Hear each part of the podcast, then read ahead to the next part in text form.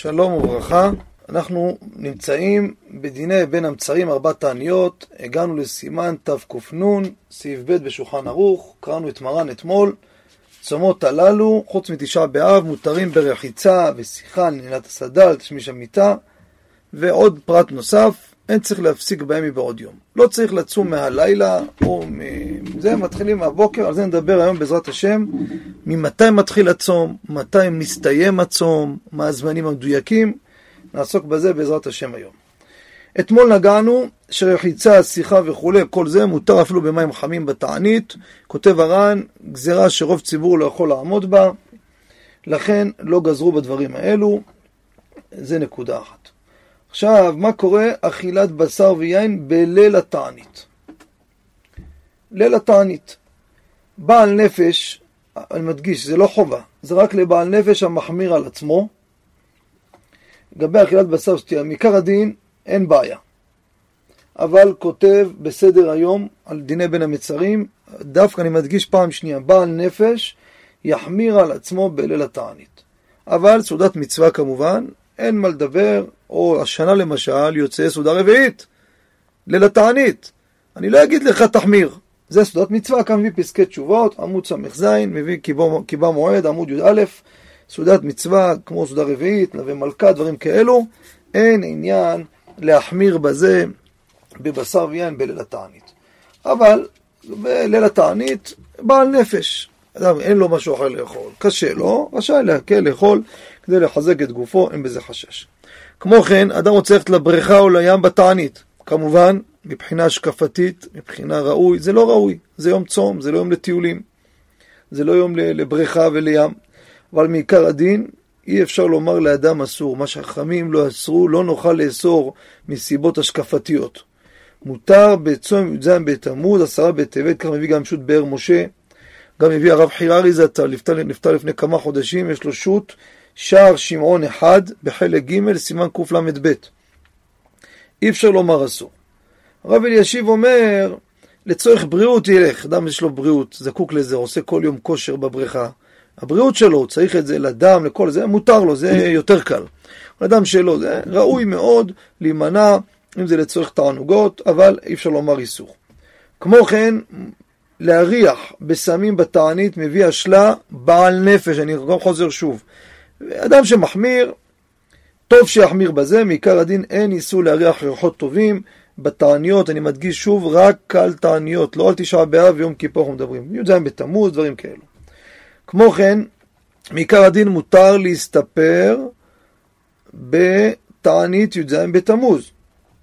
כמובן לאשכנזים זה משהו אחר, לספרדים מותר מעיקר הדין להסתפר בכל התעניות, חוץ מתשעה באב. אבל ואור לציון בחלק ג' פרק כ"ה, ראוי שלא להסתפר בי"ז בתמוז. בכל התעניות ראוי, אין איסור. עכשיו עוד פרט חשוב לגבי שהחיינו, אני עוסק בכל הפרטים האלו, כי מאן דיבר על כל התענוגות, מה מותר, מה אסור בתעניות הרגילים. פה ניגע גם בפרט הזה לגבי ברכת שהחיינו. למעשה מביא מביא בהליכות שלמה עמוד שצ"ח, הגאון הרב אוירבך, מותר לכל אדם לקנות בגד חדש ללובשו בתענית. בגד שמברכים עליו שהחיינו, הוא אומר אין לברך עליו בתענית. זה, הוא מחמיר, אבל כף החיים, אגרות משה, מותר לברך שהחיינו על פרי חדש, מי שלא בצום כמובן, אם הוא בצום איך יברך שהחיינו.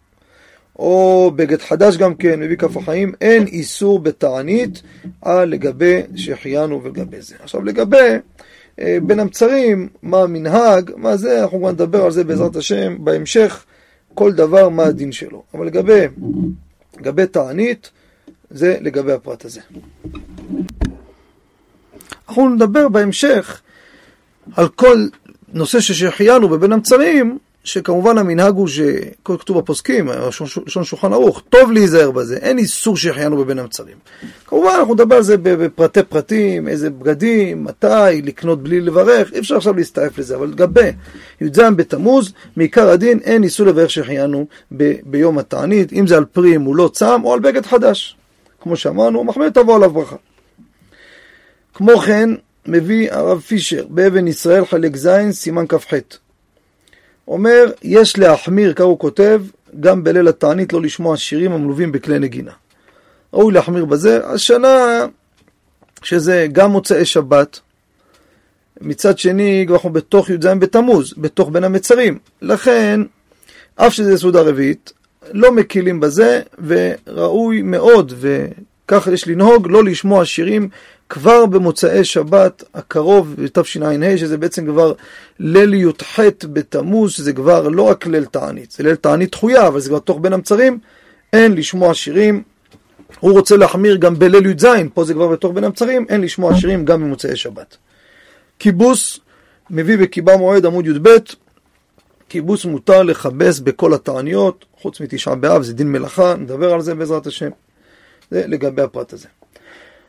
מרן כותב, כמו שאמרנו, התענית לא מתחילה מהלילה, אלא מהבוקר. מתי זה הבוקר? עלות השחר. מתי זה עלות השחר? אז יש בזה שלוש שיטות, ואני אגיד אותן בקצרה. דעת מרן השולחן ערוך, כך לומד באור לציון, נמצא האור לציון בחלק ג' פרק ל"א סימן ב'. וככה מנהג גם דעת החזון עובדיה עמוד י"ב זה 72 דקות לפני הזריחה. לפני הנץ, זה אז מתחיל הצום עלות השחר, 72 דקות.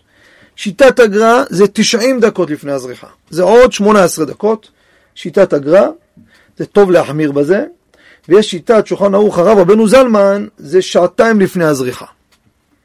אז זה מידת חסידות. מעיקר הדין, 72 דקות לפני הנץ כבר מתחיל הצום. מחמיר, 90, יותר מחמיר, זה 120. לפני כן, אין צום. הצום לא התחיל. אני מדבר רק על הי"ז בתמוז ושאר הצומות הקטנים, אבל תשעה באב מתחיל מהלילה, וכיפור כמובן.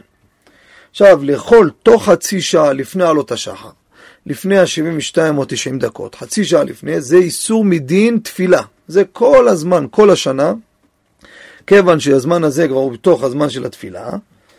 לכן כותב מרן שולחן ערוך סימן פט סעיף ה' באורח חיים, גם מי שהתחיל לאכול לפני כן, אוכל מוציא או מזונות יותר מקבצה, צריך להפסיק. גם אם הוא התחיל, זה איסור, זה אכילה, זה מדיני התפילה, לא קשור לצום. מתי מסתיים הצום? למעשה, בצאת הכוכבים. צאת הכוכבים, רוב הספרדים נוהגים זה 14 דקות אחרי השקיעה, 13 וחצי דקות, נגיד 14 דקות. יש מחמרים שזה 18 דקות עד 20 דקות, האור לציון הוא רוצה לומר בחורף זה 25 דקות, יכול להגיע. עד 25 דקות. עכשיו מה קורה עם רבנו תם? רבנו תם אנחנו חוששים לו רק בדאורייתא. רק בדאורייתא. ולכן, חוץ מיום כיפור, אין עניין, גם הביא שבט הלוי הרב אוזנר לגביו סימן ע"ב, מי שירצה יראה קיבה מועד, עמוד י"ג, גם מי שמחמיר להוציא שבת כרבנו תם, גם מתפלל ערבית צאת שבת כרבנו תם, לא צריך להחמיר בצאת הצום, רשאי להתפלל גם כן, רשאי להתפלל ערבית מוקדם, מותר להתפלל ערבית מוקדם במוצאי הצום, בפרט רבים מהספרדים שנוהגים להתפלל מבעוד יום, רשאים ואין בזה חשש ו... ומוצאים את התענית ולא צריכים להמתין עד שיגיע רבנו תם שזה 72 דקות אחרי השקיעה. עכשיו נעסוק מה הדין לעשות בליל התענית, ליל י"ז בתמוז, אדם רוצה לעשות נישואין. את החתונה, או שבע ברכות, בר מצווה. אז לגבי נישואין, כותב האגרות משה בחלק א' סימן קס"ח, גם החזון עובדיה בתעניות עמוד קט"ו ועמוד קמח. מותר במקום צורך לעשות נישואין גם בליל י"ז בתמוז. אין בעיה, מותרים.